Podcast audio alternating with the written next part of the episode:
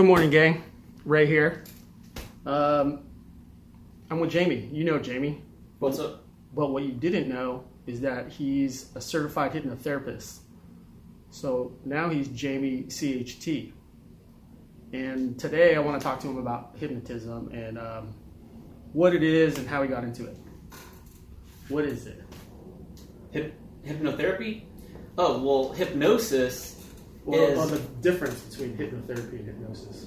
Oh, okay. Well, hypnotherapy is a form of therapy where we use hypnosis to help people change their lives for the better.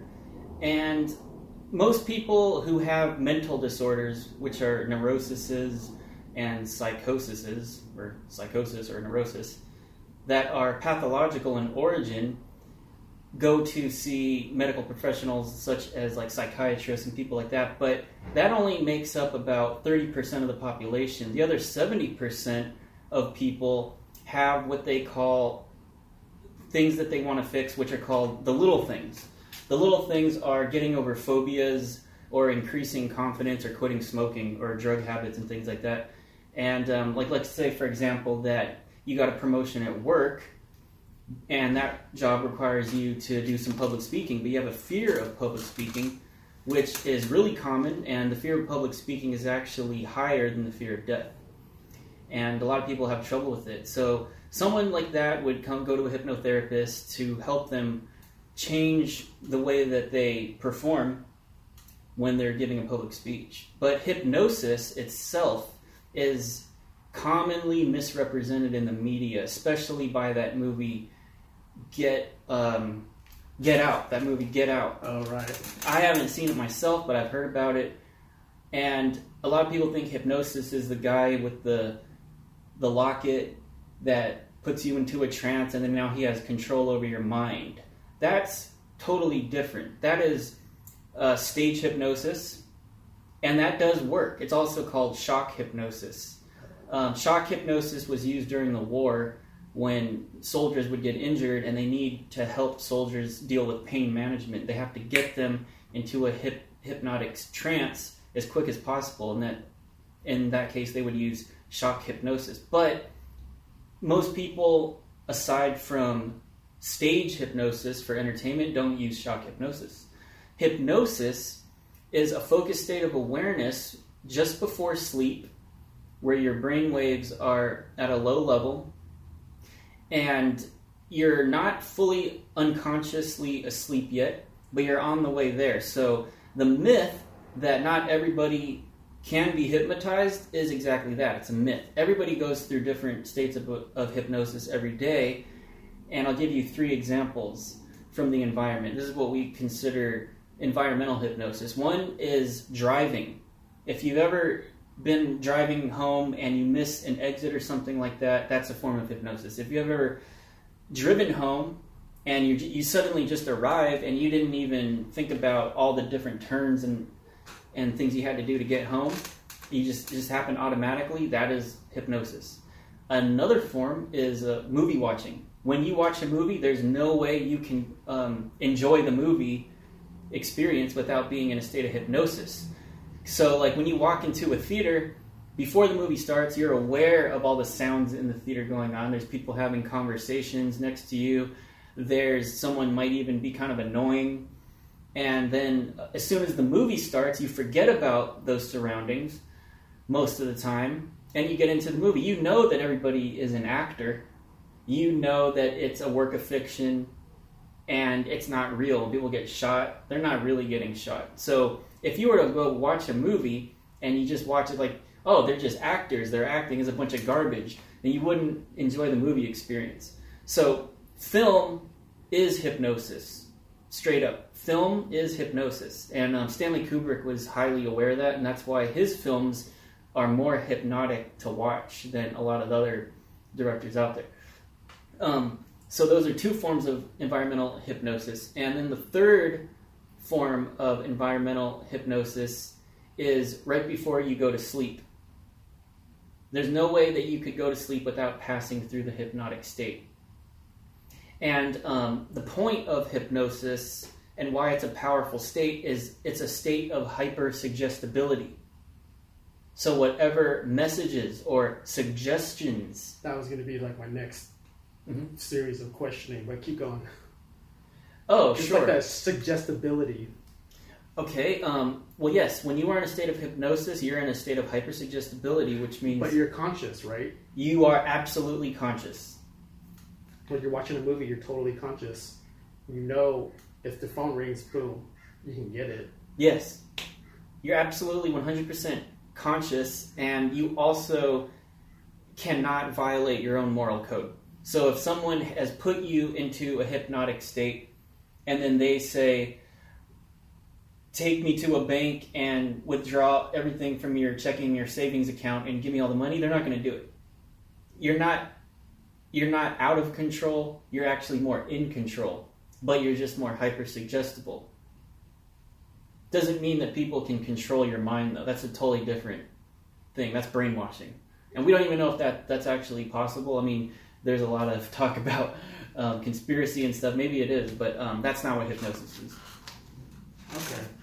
So, as a practitioner, you're here to help people go into their sub- subconscious mind and tinker with things. See, that's the part where makes me a little bit anxious, right? Because if the person you're, if you don't have trust with the person, if you don't have um, a good vibe from the person, the idea of them messing around in your brain is a little bit funny. uh, it, uh, that's, that's that's the most important and that's where like mo- probably most of the skepticism is about it Exactly. Yeah, exactly. And um, that is actually the most important hurdle to get over as a hypnotherapist because it actually the hypnosis session actually will not work if the client doesn't trust the hypnotherapist. So sometimes it actually takes a few tries. A client will have to test out a few different hypnotherapists to see which one they have the most rapport with. And who they trust the most because that's the only way that the session's going to work. If they're fighting you the whole time, they're, it's, it's really difficult to get them to relax into the hypnotic state and you won't get very far with them. So, trust is the most important element of a hypnotic session. And you said something about the subconscious mind. well i well i was going to ask how many levels of how many levels of deep i guess deepness are there because you're talking about being hypnotized while you're driving being hypnotized while you're watching a movie Th- those are obviously like level one i mean i don't know if they're levels is that how you describe them Well, sort of. We don't actually. We do actually have levels. Um, there, and we have it on a. Um, we we chart it on a graph. And but the thing is, when it comes to depth, is what you're talking about. When it comes to depth, you don't always want to deepen the client too much, depending on what their issue is. If they are trying to disassociate from their body, like for pain management, then you want to get them as deep as possible. right But if it's something that they're trying to get over, like a phobia or to quit smoking, you don't want to bring them that deep right because that will completely disassociate them from the body. And for something like quitting smoking or trying to get them into a confident state, you still want them to have an association with their body. But it's interesting, um, I should mention because you brought up the subconscious mind. So a lot of people have heard that word before, but a lot of people have different models of it. And a lot of people don't actually know what it is. And the way that the model of the mind works is that you have the earliest part of your brain, which is called the primitive mind. We call that the primitive mind, and it's formed between age zero and eight. With within the primitive mind, you come with a fight or flight response. So you haven't learned anything about life, but you have a fight or flight response. The fight or flight response is your nervous system amping you up to either take on a problem and face it and deal with it, face a challenge in the environment, like run away from tigers, or to amp you up so you can run away from it. And this um, this this is a default mechanism that everybody is born with, and it forms by the age of eight. Next, we have the critical mind. The critical mind is our logic. The critical mind is the part of our, our minds that filters information and decides what to keep and what not to keep. That is formed by age nine. Actually, the, the critical mind, I, made a little error. The critical mind is formed by age five. And the, no, I mean, sorry, the primitive mind is formed by age five. And the critical mind is formed by age eight or nine. So you have the critical mind and you have the primitive mind. Then you have the subconscious mind and you have the conscious mind. The subconscious mind makes up 88% of the total mind. And that is where your belief system is. It's basically your belief system and all your habits. Then you have the conscious mind. That's just whatever you're aware of at the moment. That's what's responsible for your decision making. Well, it's not 100% responsible because we'll get into that. But you think consciously, it appears that that is what's responsible for your decision making. But um, let's talk about the subconscious though, because that's really uh, the most important part of the mind where Did you everything say happens. eighty percent of the brain? Approximately 88% So what's the other twelve percent? The conscious mind. And then I know how I said the primitive mind and I said the critical mind. Each each of the well the primitive mind is fully at the deepest level of the subconscious and the critical mind is halfway in the subconscious and halfway in the conscious mind. Oh, interesting. Yeah. So it's split between those two. But yes, about 88% of your mind is subconscious and about 12% is the conscious mind. So, in a nutshell, your subconscious mind is your story. It's your model of the world. It's your model of the world or it's your map of reality. And it works on two principles imagination and expectation. Hmm. And this explains why people have so much trouble changing their lives and why people fall back into old habits because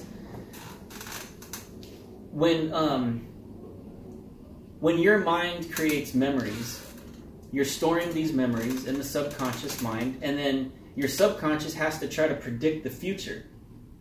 So you actually go looking for those outcomes and not only that you expect those outcomes because that's the story that you have in your subconscious mind. So it's the same experiment how like if you tell someone that wherever you go look out for the color red.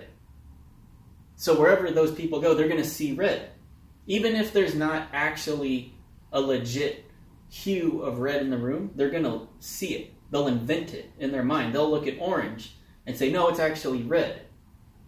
So that's the way the subconscious mind works. You, you, you form a habit you learn a habit And then you put up these filters and blind spots.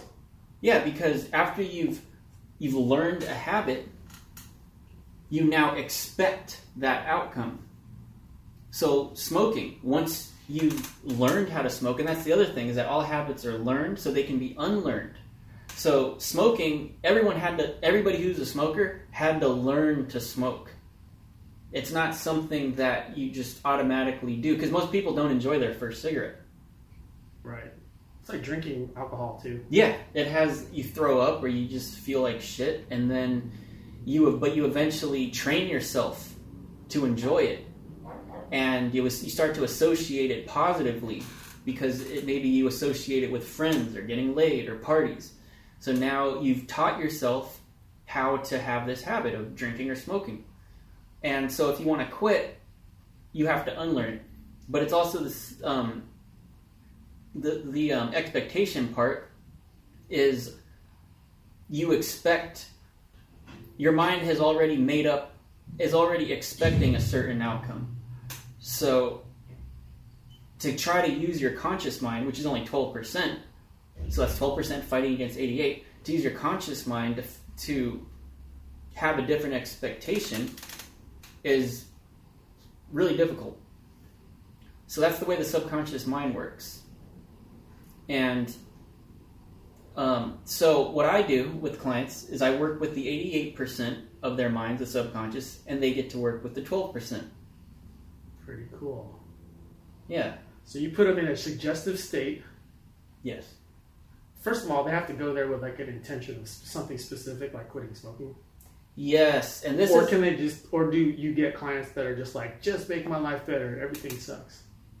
no, because because hypnosis today is a science and it's an art. And it's a lot more sophisticated than it was in the past. First of all um, hypnosis if people are curious like where it comes from is that um, i mean it's it's existed forever. But on record uh, the first person to make it popular was this guy named francis mesmer. Um, and this happened in the 1880s. And he he first coined what it was at that time, this state that he believed that people have within them a magnetic fluid that runs throughout their body, and this can be affected with magnets. And he would use magnets to try to heal people and change their behaviors by manipulating this magnetic fluid. And he called it animal magnetism. Later on, it was changed, and um, the term was called mesmerism. So that's where we get the word mesmerized from. Then in the 1840s, by this doctor named James Braid, he was the first to coin the term hypnosis, which comes from Greek.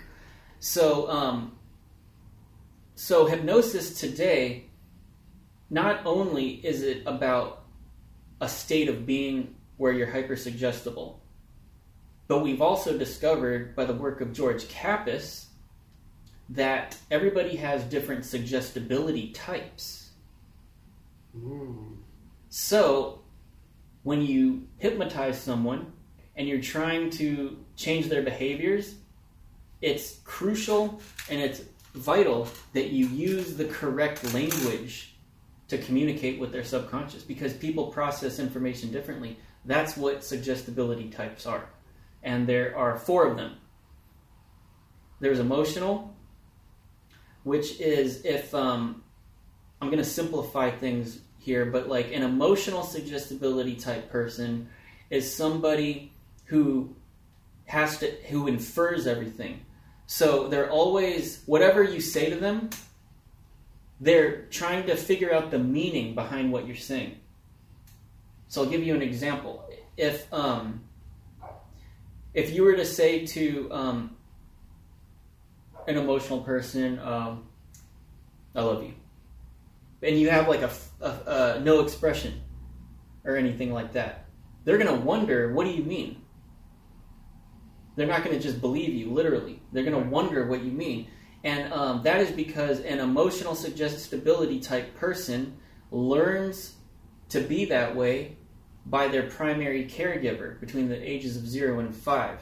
So the primary caregiver is usually the mother. And if your mother was that type where her verbal communication was incongruent with her verbal communication, you will grow up to be an emotional suggestibility type because you're trying to figure out what people mean when they say it. Now, on the flip side, you have a physical suggestibility type also formed by the mother, the primary caregiver, between the ages of zero and five. But if your mother had verbal communication and nonverbal communication that was congruent, you turn into a physical suggestibility type. So whatever people say, you just say it literal. You just think it's literal. Like if somebody says, "Oh man, I'm really tired right now," to an emotional, that could mean like, "Well, are you irritated and you're just trying to leave?" Mm. All right, that's what an emotional might think.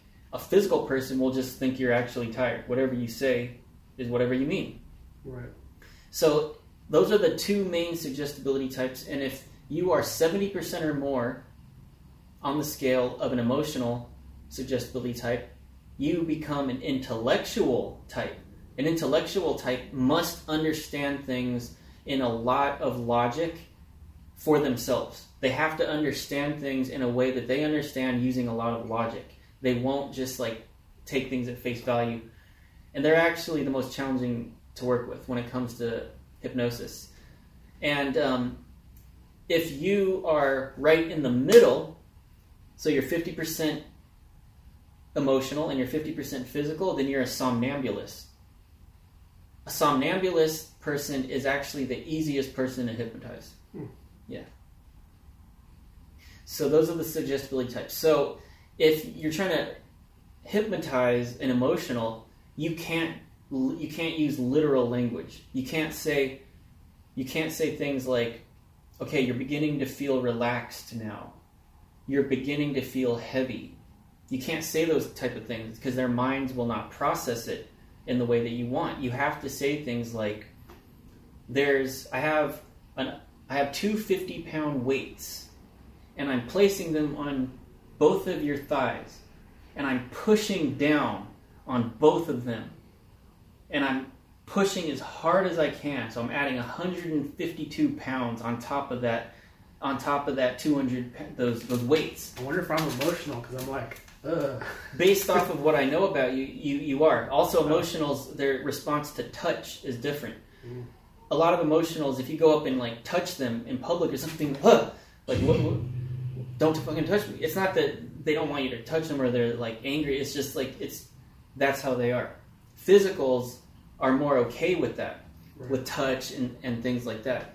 So physicals you could communicate with them more literally, but emotionals you have to use inference to communicate with them. Do people evolve, or if you catch them in a different mind or time in their life, could they be one or the other? Yes, you can switch suggestibility types. You can, yeah, that's a good point that you brought up. You can make the change from a, a physical to an emotional at different times in life. It actually happens a lot in relationships because there's another, there's a whole other uh, category of personality types that we call sexual types. And it's also using the same emotional and physical, but um, it has to do with how you deal with rejection in relationships, and that response leads to a whole other list of behaviors and how you behave and feel and function in re- relationships with not just significant others, but with your family. Um, so, when it comes to sexual types, that the sex- suggestibility types do change. So, a person, a client, would come to see you because there's something they have, like a fear or a phobia. hmm Does it ever go deeper than that? I mean, it sounds like it does. It, Like, you know, quitting smoking is one thing, mhm. but, you know, um, the fear of public speaking, for example, is another thing, which is like kind of a deeper level. Mhm. And then there's probably even more like, um, you know, drug addiction, stuff Mhm. like that.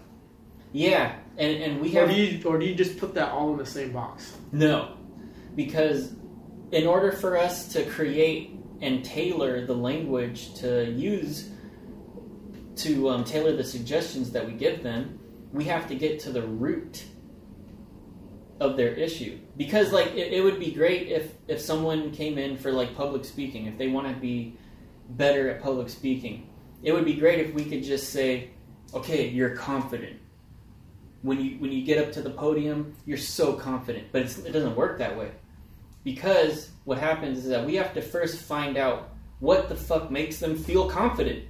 Right. I don't know what makes them feel confident. have Only like a- they know that. Do you have like a series of kind of questions and you kind of digging around, digging around, seeing like what comes up? Yes, we first ask for the presenting issue, which is what they believe the problem is, mm-hmm. which isn't always the case most of the time. Probably ninety percent wrong. Yeah, you it's know? just what they believe could be the case, but it's not necessarily the case. And it's only after we dig deeper and deeper and we ask them a lot of different questions without filtering their experience through our own, which is one of the biggest challenges. Right. because we have a tendency like when you have a friend or something and you go to them for advice and they're giving you advice back they're filtering all what you're saying through their experience so they're giving you shitty advice basically Right. but um but we all do it We all do it. and um so when we're so that back to the example that I was just giving for like public speaking so if they're trying to um so we have to ask them like well for you what what would it feel like if you were doing the same speech, but you were doing it to your brother and he was the only one in the room? Could you do it then? Usually they'll say yes. Okay, so why can you do it in front of your brother, but you can't do it in front of all these people? And usually they might say something like, well, it's just that I feel safe. I don't, like, my brother's not going to judge me. He, and even if he does, I don't care. He's my brother. So, so, I, so I feel safe. I, I, I feel safe. So basically, when that person feels safe, they feel confident. So we figure out what would make them feel confident at first, and then we use that language to create a state that they can tap into when they have to go and do a public speech. And there's a lot of different methods that we use besides in well, not be, not only besides, but in tandem with hypnosis. Like we use a lot of NLP. Mm. Also, we do things like we reverse the sen- the body or ego sensations that people experience when they're having an anxiety attack. Mm. We reverse those feelings, or, or we Mhm. or we anchor a new state because you can't actually get rid of, of the way someone feels. You can only create a new state or you can reverse the old one, but you can't just like make that state disappear. Once it's there, it's there. Right. The more you try to fight against it, the stronger it becomes. So, but creating a new state works, and reversing the, the ego or body sensations also works. Um, so we use all these different strategies to work with with individuals because um, it's like I said, each new client is a blank page. Right. It's it's going to be um, a discovery for the both of us, and um, each session is tailor made for them and what works for them. I do want to mention, um, first of all, that hypnosis works um, by an overload of message units. Message units is information that's coming in from the environment and information pouring into your mind from other parts of your mind and your body. So, like an example, um, a lot of people will drive to work. People who work early in the morning will actually arrive at work in a hypnotic state. I'll tell you why. Hmm. Because the minute you wake up, the alarm goes off. So now that's sending message units to your body that, oh, I'm tired, I want to sleep a little more, but I have to get up. So you look at the clock, you're, oh shit, I only have half an hour. Message units are pouring in. Now you got the news on, and you, you and you're watching the news. You're learning about what happened last night. You get in the car, you're driving to work. You have to pay attention to all the traffic signals and lights. There's billboards everywhere. You're thinking about the day at work. Uh, what do I have to do? Who do I have to see? All these things are pouring in to your mind, overloading you with message units. And then when you finally get to work, where you can sit down and, okay, I'm here at work, you escape. And hypnosis happens from the escape. Oh. So it's a buildup of anxiety, and then it's an escape into hypnosis. That's why, too, malls and movie theaters, shopping, they, they try to make it so complicated. That's why you wonder, like, why is insurance so fucking complicated? Why is everything so complicated? Well, that's why, because they know that when they overload you, stress you out, make you do mental gymnastics, by the time they give you an opportunity to relax, you're going to take it. And once you take it, you're now in a hypnotic trance. And then every suggestion they make after that, you're hyper suggestible to. Wow. So it explains how our whole society functions. hmm And I have a theory, and that is because there's a lot of escapism in modern culture. Everybody wants to escape, whether it's through video games or movies or books or drugs or just whatever. People have this urge to want to escape all the time. And I believe that this is by design. I actually do, or maybe not by design, it just inadvertently happened to end up this way, but I do believe it's because we live in a society of overstimulation hmm and overload of message units. And a lot of it is by design, though. Yeah, like the internet. Yeah. So just remember that. And I'm available at the Jamie. You can find me on um, the YouTube channel at the Jamie Files YouTube channel. Watch his channel. And um, feel free to message me if you would like a hypnotic session or you want to know more about hypnosis. Very cool. Um, we didn't talk about how and why you got into it.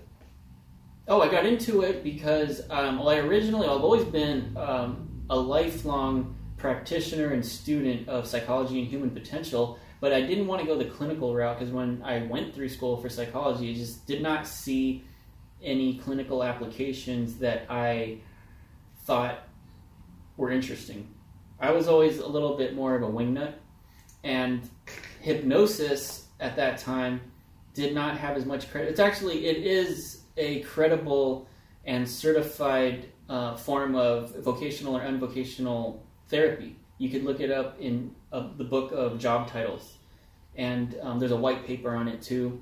You could look this up in um, occupational titles. There's like a, an official book of occupational titles, and hypnosis um, is recognized by the American Medical Association as a legit form of therapy to deal with pain management and other types of behavioral modifications. So I got into it mostly because I wanted to help others, but I didn't want to do it in the traditional clinical ways. And then when I found out about hypnosis, I I was hooked instantly. And also, I have a, a passion and interest in film. So when I knew that hypnosis is such a broader subject than just therapy, and that it deals with film, it has to do with how our minds work, and it has to do with art and how to create art and how to put people into states that um, give them and give them power over their own minds, and they're able to optimize their own mind because that's actually um, the end result of learning about hypnosis and getting hypnotized is that you are taught how to optimize your own mind. So it puts you in the driver's seat. And that's what we've talked a lot about on our on our show, on our different YouTubes, on our old podcast. We're always almost talking about optimizing your individual potential. Exactly, exactly. And so this That's is just like a new certified level to it. Exactly. Exactly. And it's also quicker because if you look at the this is all statistical facts is um, when you look at how long it takes therapy to fix people with certain behaviors, it could take up to 30 to hundreds of sessions. Where uh, we cut the time down in hypnosis within like three to five for a lot of cases. So it's a lot quicker because like everybody says like, oh, in modern society we're looking skateboarder. Everybody's saying like, oh, we're looking for a quick fix. We're looking for a quick fix, and my answer to that is, you're damn right. I'm looking for a quick fix. I needed that shit yesterday, yeah. so I'm all about that. And that's another thing that drew me to hypnotherapy. Very cool, Jamie. Thank you. Doing a great job. Thanks. Thank you. um, what else do I have to ask for you? Um, where does it fit in with, like, where does self hypnosis fit in? Oh, like when I think of NLP, I always consider that like a self hypnosis thing. Um, well, I, I, didn't know it was part of like a hypno hypno therapy session. It can be, and there's also individual NLP sessions too. But um, self hypnosis is different than hetero hypnosis. Hetero not to deal with sex, but hetero meaning one person is doing it to another. Self hypnosis is different because you you have to be the guide. So there are certain limitations with self hypnosis. It's effective, but depending on what your issue is, there's certain limitations because if you aren't focused enough to be your own guide during the hypnosis, then you may need to have someone else hypnotize you, you for you. And also, um, if you don't know your suggestibility type, you don't know how to use the correct language on yourself either. So you have to first um, find out about what suggestibility type you are, and then um, you would choose. I mean, there's all these different methods, like a countdown, walking downstairs. This is just to get you into the hypnosis. Getting into the hypnosis, you can do it by yourself, which is great. But if you want to actually change yourself using self hypnosis, then you have to get the right suggestions in there. It's kind of like guided meditation. Right. Or was gonna, that was my next question. Like, where does guided, where does meditation fit in through all this? they're really similar, and some would even argue that they're the same. I think that they're different because in meditation, a lot of them you're trying to quiet the mind, Mhm. whereas in hypnosis, you're trying to do the opposite. You're trying to overload your mind with noise so that you escape into hypnosis. So that's where I think the big difference is. But when it comes to the suggestion part, where you're you're listening to the suggestions and just being relaxed, a meditative state and a hypnotic state would probably have the same brain waves on an electroencephalograph Right. because um, there's also biofeedback mechanisms, biofeedback machines, which allows you to to manipulate your body temperature. Like you've seen, like Tibetan monks, how you put wet towels on them and they're able to to heat up their own body temperatures and dry the towels. So they have biofeedback machines now where you can monitor your bodily sensations I just, visually. I just watched a bunch of videos on that guy. I think, well, uh, not a bunch of videos. I saw an interview with that guy William Hoff, hmm the, the guy who swims in the Arctic, Arctic Circle and stuff like that. Wow, and he probably does that without even knowing, or maybe he does know. His whole thing is like breathing, but I think it, I think it's a form also of like self self hypnosis. Totally, like he just totally. doesn't feel the cold water. He's broken. He has like hundreds of um, world records um, from like s- s- you know he he did Mount Everest in just like a pair of shorts and flip flops, Yeah, stuff like that. Whatever. That's awesome. Yeah. But um, I don't know. I think that's it. Cool. Well, it was great talking to you, Ray. it's great. it's great talking. Thanks for coming Yeah. over, and um, we'll do it again. It was fun. Maybe yeah. we can put someone in a hypnotic trance next time. We'll do it live. Can we do that? We'll do it live. Is that like not non-ethical? No, it's ethical. It is. Yeah, totally ethical. Okay. We're not, we're not doing anything wrong to them. Like they're, we're putting them in the driver's seat. You are empowered when you are um, when you go in for a hypnotherapy session. You're the one empowered. You're the one that's doing most of the work. I'm just like a guide. cheerleader. Cheerleader, yeah, exactly. I, they're the ones that are actually doing all the work. They have the most control over their minds. So, like I said, it's not brainwashing. It's not mind control. So I will say Mhm. most elite athletes have. Um, they're gonna call them like some kind of personal coach or something, Mhm. but or motivational coach. Mhm. But a lot of these guys are um, basically hyp- hypnotists, hypnotherapists. yeah, that's what a life. If you And sports, sports, they consider it sports medicine, Mhm. or they'll consider it like a personal coach or motivational coach or something like that. But really, what they're doing is a form of hypnosis. exactly, yeah, that's exactly what they're doing. Yeah, cool. Interesting. Yeah. Okay, cool. I think that's it, guys. Okay. See you next time.